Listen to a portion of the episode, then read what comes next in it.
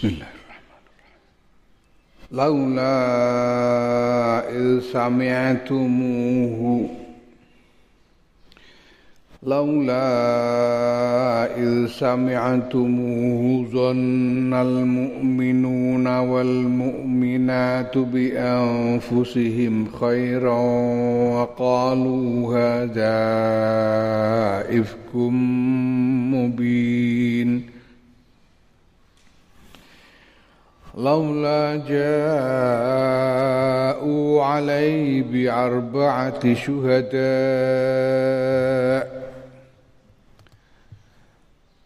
فإذ لم يأتوا بالشهداء فأولئك عند الله هم الكاذبون. ولولا فضل الله عليكم ورحمته في الدنيا والآخرة لمسكم فيما أفضتم فيه عذاب عظيم. إذ تلقونه بألسنتكم وتقولون بأفواهكم ما ليس لكم به علم وتحسبونه هينا وهو عند الله عظيم. ولولا إذ سمعتموه قلتم ما يكون لنا أن نتكلم بهذا. سبحانك هذا بهتان عظيم. يعظكم الله أن تعودوا بمثله أبدا إن كنتم مؤمنين. ويبين الله لكم الآيات والله عليم حكيم. إن الذين يحبون أن تشيع الفاحشة في الذين آمنوا لهم عذاب أليم في الدنيا والآخرة. والله يعلم وأنتم لا تعلمون. ولولا فضل الله عليكم ورحمته وأن الله رؤوف رحيم. يا أيها الذين آمنوا لا تتبعوا خطوات الشيطان. ومن يتبع خطوات الشيطان فإنه يعمر بالفحشاء.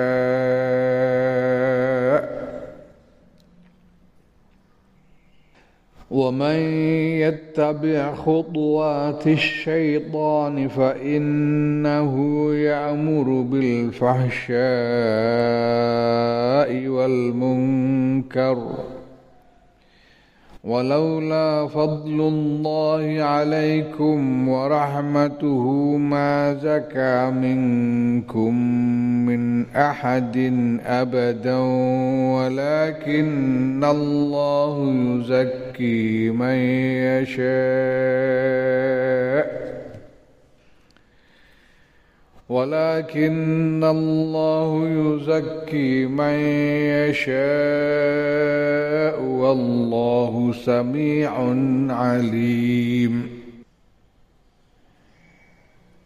لولا إذ سمعتموه ana ta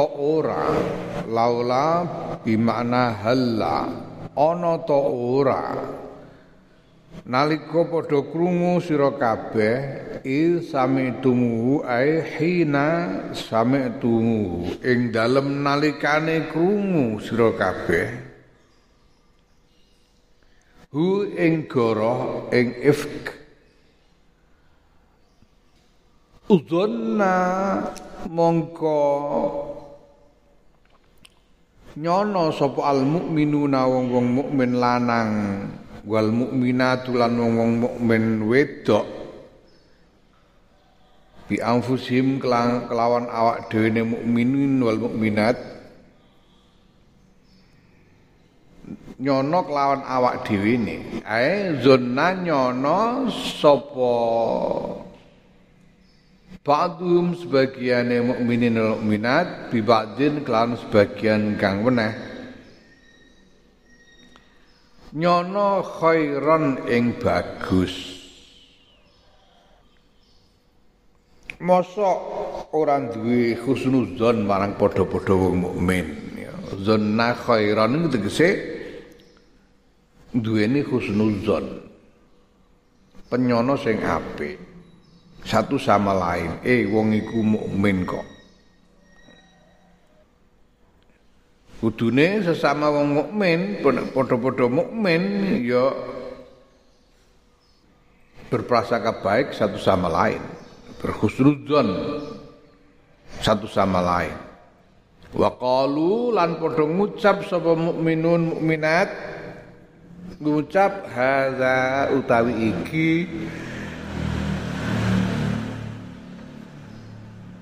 iku ifkun goroh mubinun kang nyoto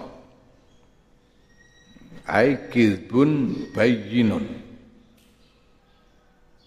Goroh kang bertelo ya fihi ing dalam dawuh dalam dawuh ayat iki iku iltifatun mengu anil khitabi saking khitab asale mukhatab banjur dialihkan ke gaib ya mbok perhatikan niku tumuhu zannal mu'minun. Ya. tumuhu iku mukhatab khitab domire domir mukhatab tum domir mukhatab tapi banjur diterusake dadi dipindah dadi gaib zonnal mukminuna gaib al mukminuna al mukminat faile gaib Jadi tegese piye? Ayo zonantum nyono sira kabeh ayyuhal usbatu he kelompok sing ngrasani kelompok sing ngrasani Sayyidatina Aisyah dengar bu usbatum minkum. Innal ladzina ja'u bil ifki usbatum minkum hi usbah ayyuhal usbah. Di kelompok sing ngrasani Siti Aisyah dengan kebohongan. Wa qultum lan ngucap sira kabeh. Donantum wa qultum tapi niku digawe zunnal mu'minun al mu'minat wa qalu gawe goib dipindah dari khitab ke gaib laula ja'u ana to ora padha nekani nekaake sapa usbah. Laula mana hala ja'u iku domire wawu jamaah rujuk marang usbah Laula ja'u ana ta ora padha nekake sapa usbah alaihi ing atase ifk. Ing atase berita bohong mau bi arbaati syuhada kelawan papat pira-pira seksi. Syahaduhu kang padha nyekseni sapa syuhadahu ing kabar ya, ing peristiwa Nafaid lam yatu mengko nalikane ora nekaake ora bisa nekaake sapa usbah bisyuada iklan pro-pro seksi. Faula ika mengutai mengkono-kono usbah indallah yang dalam ngrasane Allah. Tegese fi hukmihi dalam hukum Allah hum ya usbah iku al-kadzibuna. Wong kang padha goroh kabeh fihi ing dalem if ing dalem kabar ya iki dua ayat ini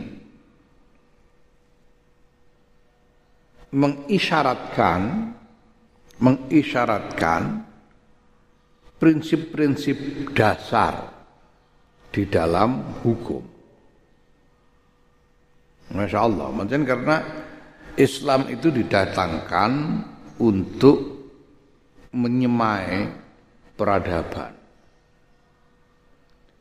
Islam itu ora sekedar ngandel ya, ya ngandel ya wis, ora sekedar ngono, tapi untuk membangun masyarakat menyemai peradaban.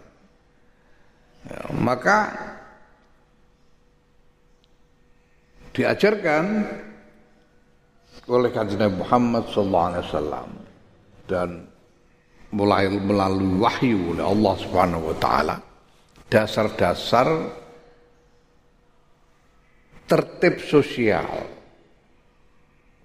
ke, apa, ketertiban sosial, ketertiban masyarakat. Ketertiban masyarakat dasarnya apa? Dasarnya hukum. Ketertiban hukum. Nah, hukum itu harus ditegakkan di atas prinsip-prinsip dasar yang tidak boleh dirubah. Nah iki prinsip dasar iki. Pertama tinggi ake laula il sami'tumu zannal mu'minuna wal mu'minatu bi anfusim khairan. Di penyono apik tegese piye tegese? Iki sing saiki terkenal dengan sebagai prinsip praduga tak bersalah. Seseorang harus dianggap tidak bersalah sampai terbukti bersalah. Melalui apa? Melalui pengadilan yang benar. Terbukti melalui pengadilan yang benar sebagai orang yang bersalah. Kalau dia tidak, berbukti, ya tidak bersalah. Harus dianggap tidak bersalah ini luar biasa. Nah bentuk aja, apa saya dakwah tapi dakwah ini bentuk bentuk dari dari dakwah ungkapan yang ada di dalam ayat ini memang sangat Eh, sederhana. Sangat sederhana. Dzannal mu'minuna wal mu'minat bi anfusihim khairan. Prasangka baik dalam hal ini berarti praduga tidak bersalah. Wih, luar biasa karena diajarkan kepada masyarakat yang sungguh-sungguh niradab, masyarakat niradab masyarakat yang betul-betul tidak punya nilai-nilai apa pun sebagai pegangan masyarakat Arab pada waktu itu. Praduga tidak bersalah. Nah, tapi tidak bisa hanya dengan praduga tidak bersalah saja. Harus ada pembuktian. Harus ada pembuktian, sungguh bersalah atau tidak. No, no. Nah untuk membuktikan bersalah atau tidak harus ada saksi, harus ada saksi, harus ada bukti. No. Ini orang orang saksi ya berarti dianggap tidak bersalah, tepat. Orang yang menuduh dianggap berbohong. Wih kok aku tahu cerita ono wali. Wali sing wis uripe tajarrut ora ngurusi donya ngibadah tok. Maisae iku sapi. Dene duwe sapi ning dindi dituntun pokoke ngeleh ngorong sangger sapine iku mau dipoh ngono ae ya diperes susune diombe. leh ngorong diperes sapimu diperes susune diombe. Dadi ning ndi sapine digawa. Nah sidina ahli ibadah iki ya abid. Ahli ibadah tenan. Mampir ning masjid sapine ditinggal ning jaba banjur salat ning jero masjid Salat. Nah rampung salat miyos Mbah Wali mau miyos sapine wis ilang. Metu sapine wis ora ana. Goleki, goleki midar, midar goleki. Akhire kecekel. Sapi ku mau dituntun wong, dirupane dicolong.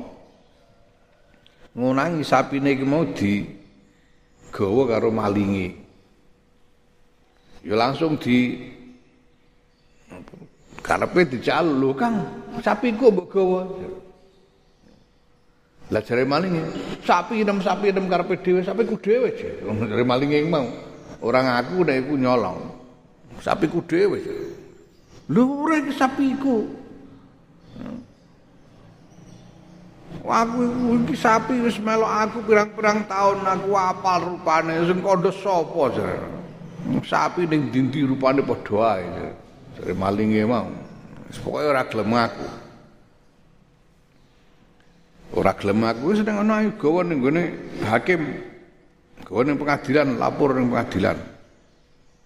Malinge yo. Yes, nek ora pancen nekat ya menawa malinge ngalim pisan menawa malinge malinge wong ngalim pisan atake. Sing paling ora ngerti hukum lah. Saya kan pirang-pirang maling sing pinter iku pirang-pirang. Mulane iso kasil ngantek triliunan barang mergo maling sing intelek ya. maling sing ahli betul. Iki maling pinter. Ya pengadilan pengadilan Gue pengadilan terus karo hakime wadul.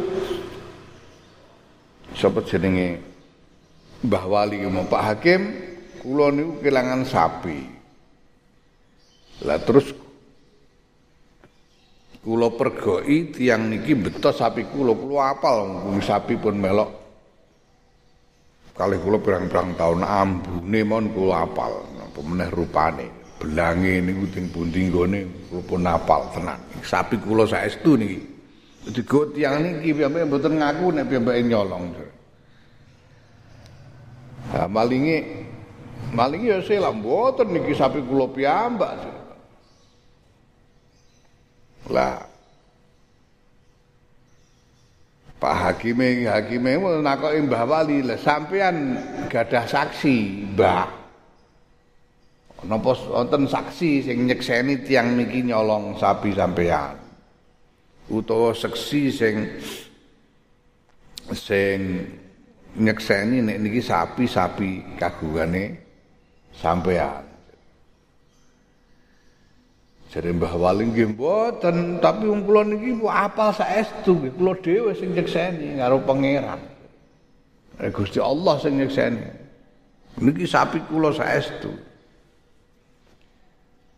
jari hakim lah nek jenengan betul-betul saksi kalau betul niso gini kita tetep sapi niki duweke wong sing nguasani lah sing nguasani Pak Fulan niki nggih. Niki kula hukumi gadane piyambake jari hakim ngono. Ya karo hakime apa jenenge arep diputusi bahwa sapi iki nggone si maling kuwi pancen secara hukum. Di tangan orang yang menguasainya Mbah Wali ki mau dengar-dengar gregeten. Piye ngene iki carane? Aku nek sapiku ilang aku terus pengpojo aku apa? Wong iki yo pancen sapiku tenan, aku apal tenan, hakikate aku ngerti tenan. Meneh iki, wah iki pancen wis ahli ibadah sing wis wis uh, keramat lah, keramat. Bingung terus Mbah Wali ku menyedai sapi ini sapi ini pi sapi kowe rak sapi ku tenan to jare. Durene ngono sapi ini sapi ini ya mantuk nggih Mbah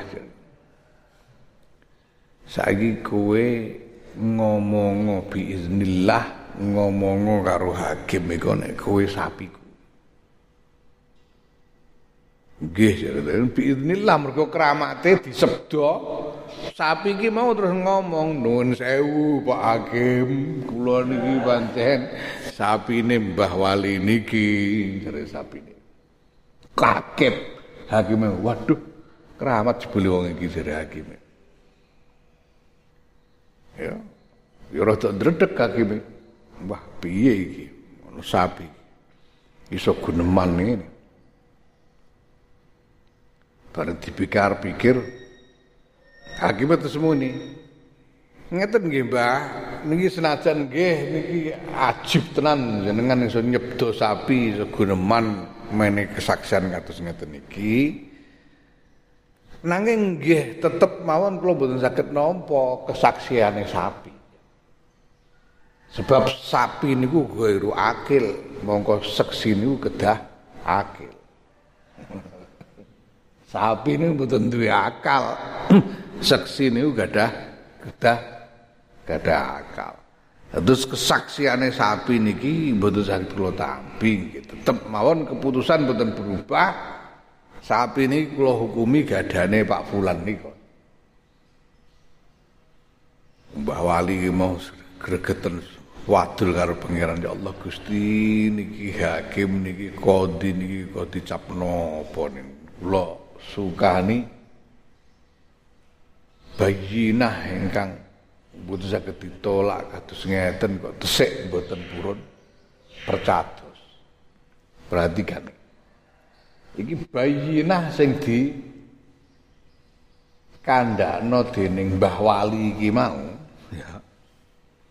Iki bayinah sing kaya-kaya surae, bentuke kaya-kaya karomah nek nek ora nabi utawa mukjizat nek nabi. Eh? Iki padha karo Nabi Musa tekene dadi ula. Padha karo apa jenenge watu pecah metu wontane tapi turute iku bayina yang merupakan keajaiban yang menjadi tanda kebenaran berkucuk-kucuk kono sapi iso ngomong. Kayak zamane Nabi Musa iko eh ilate sapi golek sapi sing wangel golek-golekane kok. Sapi sing kuning sing ora tau digungluku sing ngene sing ngene. Meh ora kecekel barang kecekel sapine terus ilate sapi dikeplekno ning gone kuburane wong sing mati terbunuh iki. Wonge jenggelek neh terus bersaksi. Ini keajaiban. Mesti nek cara syariat biyen-biyen niku ya keajaiban ini diterima sebagai bukti. Tapi hakim gak gelem nampa, gak iso. Sapi iku guru akil. Mbah Wali gregeten niki hakim kok begitu temen Gusti pun kula sukani bayinah ngangkang cetha wela-wela kados ngaten tetep boten purun nampa duka Kula nyemanggaken panjenengan iki no. Niki hakim niki hakim bingung napa hakim king napa niki. Mergo disebut karo Mbah Wali iki mau kualat hakime. Kualat. Kualat kursine iki mau mubeng munyer kaya kitiran ngantek gliyeng munyer kaya kitiran. Wah, yo hakime yo wedi setengah mati. Piye iki mubeng kursine kursi dilinggahi ngubeng karepe dhewe. Tapi terus dene eling matur karo Pangeran Gusti, kula mboten selak nek mbah niki kekasih panjenengan saestu. Kula akeni kekasih panjenengan. Kula ngakeni nek keajaiban ingkang dipun beto menika saking izin panjenengan. Nah kula ndamel putusan kados ngaten menika Gusti kula netepake sapi ini gadane fulan sing nyolong niku niki namung keranten derekaken syariat panjenengan. Ngono. Mergo cara syariat pancen kudu ngono aturane. Ya. Jadi apa jenenge? al bayyinatu al bayyinatu alal mudda'i wal yaminu liman angkaro wong sing nuduh wajib nekakno bukti lan saksi sementara wong sing dituduh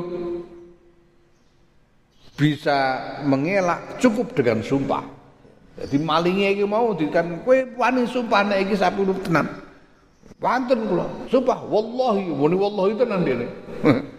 Manjane maling nekat. Sumpah-sumpah tenan dene.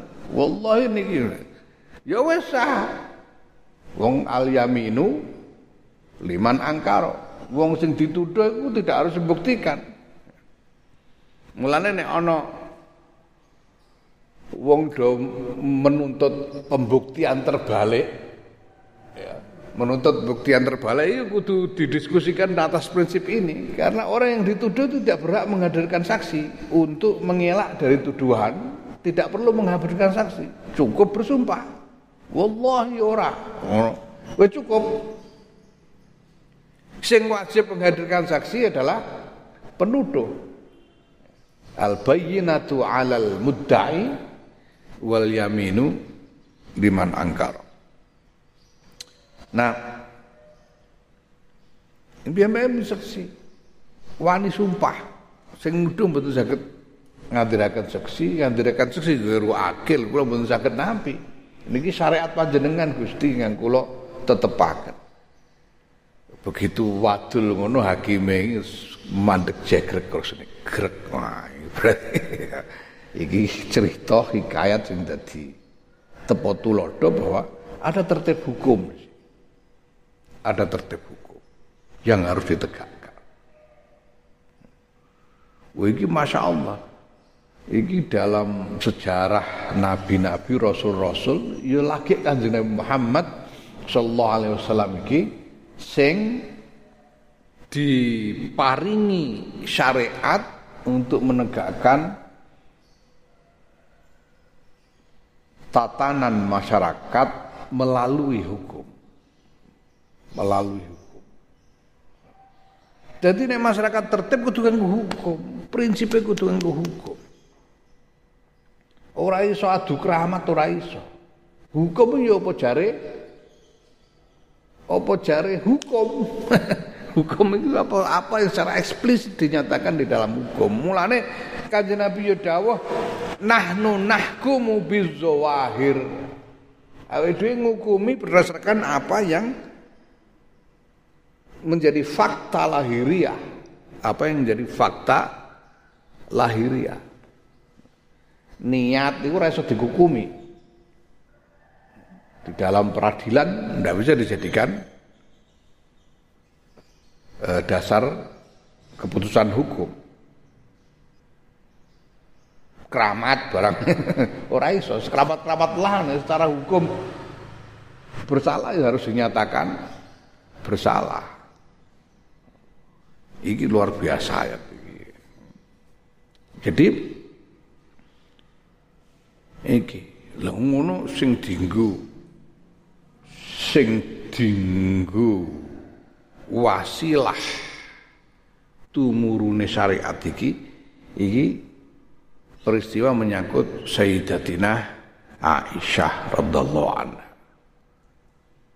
Bahwa ini menyangkut Sayyidatina Sayyidatina Aisyah. Ini kemudian me menghasilkan dampak yang mendalam sekali di dalam mentalitas kaum mukminin pada waktu itu. Untuk tidak sembarangan menuduh. Ini masalah besar soal tuduhan ini harus ada saksi pertama-tama praduga tidak bersalah yang kedua diproses dengan pembuktian yaitu dengan menghadirkan saksi-saksi. Oh, no. Nah kalau tidak bisa menghadirkan saksi-saksi ya tuduhannya ditolak. Ya. Faulaika indallahi hum al-kadzibun tegese tuduhannya ditolak. Cek bener, cek salah tuduhan ini kalau tidak bisa menghadirkan saksi ditolak. Ya. Walhasil ini bukan hanya soal kisah ten, ten, yang membersihkan nama baik Sayyidatina Aisyah, tapi ini adalah eh, cara Allah Subhanahu wa taala menurunkan syariat dan menanamkan syariat itu secara mendalam di dalam mentalitas kaum mukminin pada waktu itu. Karena belum pernah terjadi sebelumnya, belum pernah terjadi sebelumnya. Ya, sebelum saat turunnya no syariat gini iki ya ora ana proses hukum yang adil dan transparan ini orang orang sebelum ini sebelum kajian Muhammad sallallahu alaihi wasallam. Allah karim. Ya Mbak Bisri biyen niku ketika ana ngono sahabat iku nganu kok? Sahabat iku kaya wayang sahabat kaya wayang tingkah lakune para sahabat iku kaya tingkah lakune wayang. Jadi bi disetel dening Gusti Allah supaya dadi lantaran tumurune hukum. Jadi sahabat ana sing ngene ana sing ngono ana sing ngono sing kanggo lantaran Gusti Allah nurunake hukum. Mergo hukum itu turun karena ada peristiwa. Nek ora ana peristiwa, ya ora ora ana hukum. Ngono Gusti. Mulane aja aja suudon karo sahabat. Senajan ana sahabat yang menurut riwayat pada waktu itu bersalah. Sahabat ini hanya hanya merupakan media untuk menurunkan hukum. Jadi ora usah ora usah apa jenenge maidu mencela menghujat piye karo sahabat ora usah. Mula ana unen-unen majaro bainahum naskutu. Sahabat ku meh piye wae dhewe rasa komentar. Sing komentar ben Kanjeng Nabi dhewe karo Quran ngono ae. Nek Quran ora dawuh ya wis dhewe ora sampe melu muni. Ngono ora pangkatmu diapuranmu ngomentari sahabat pemenang kok sahabat Mbah Ki Ali Masum iku biyen dawuh ngono kowe cung kowe nek maca tabat Aja banter-banter ya. Bisik-bisik ae aja. Bawa topot ya to. Roncong-roncong ngono. Alon-alon ae nek maca tabat ya ada. Nek perlu bisik-bisik lagi yo. Iku mono Kanjeng Nabi. iku mono pamane Kanjeng Nabi Abu Lahab iku. Sing misoi ben Gusti Allah dhewe ora usah melok-melok.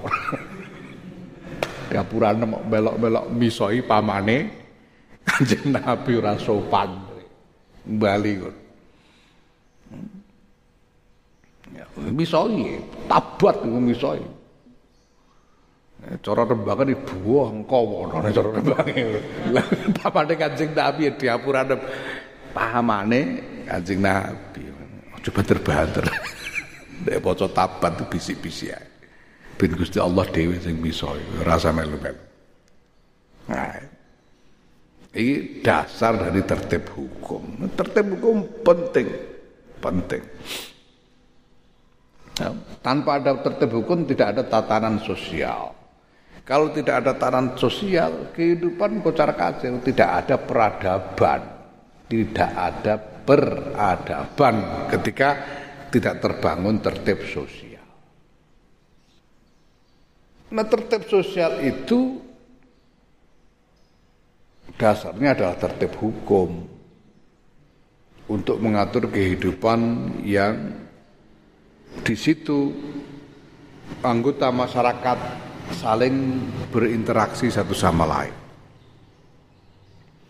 Mulane wong-wong bedui selama ribuan tahun tidak berhasil melahirkan peradaban. Ribuan tahun. Wong Arab Bedui. Ribuan tahun. Ah zaman tak turunnya Nabi Ismail alaihissalam. Tidak berharap tidak pernah berhasil eh, melahirkan peradaban karena apa karena tidak membangun kehidupan bersama, tidak membangun tertib sosial.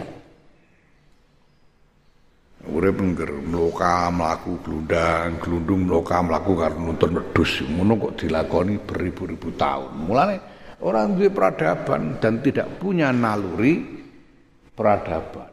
Itu sebabnya Sayyidina Abu Bakar dawa al-imam min Quraisy, pemimpin Islam itu pada waktu itu pemimpin Islam kudune saka Quraisy.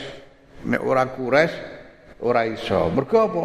Mergo di kalangan masyarakat Arab pada waktu itu kelompok satu-satunya, satu-satunya kelompok yang memiliki naluri peradaban hanya orang-orang Quraisy. Liane Quraisy ora duwe, liane Quraisy eh, ngertine wedhus tok, ora ngerti peradaban blas. Bedui-bedui, wong najat-najat. Wong najat ora ngerti peradaban sama sekali. Kalau pemimpinan Islam diserahkan kepada orang-orang Arab, orang-orang Badui, Islam tidak akan berhasil membangun peradaban. Delok saiki. Ana negara dipimpin Badui. Sugih blegedus, sugih ora karuan. Sing jenenge Saudi Arabia wis meh 100 tahun umure.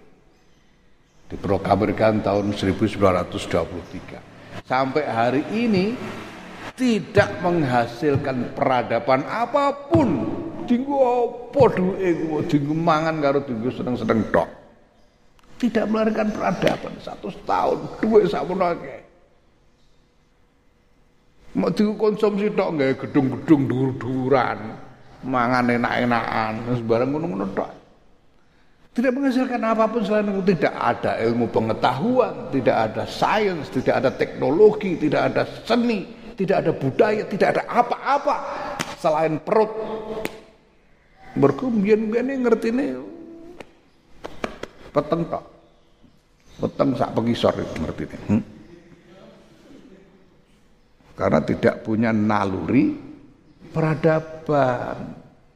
Mulane zaman saiki ya piye balekno ning wong Quraisy utawa kene pasrahno wong Jawa ya melu kene ae. Wallahu a'lam bishawab.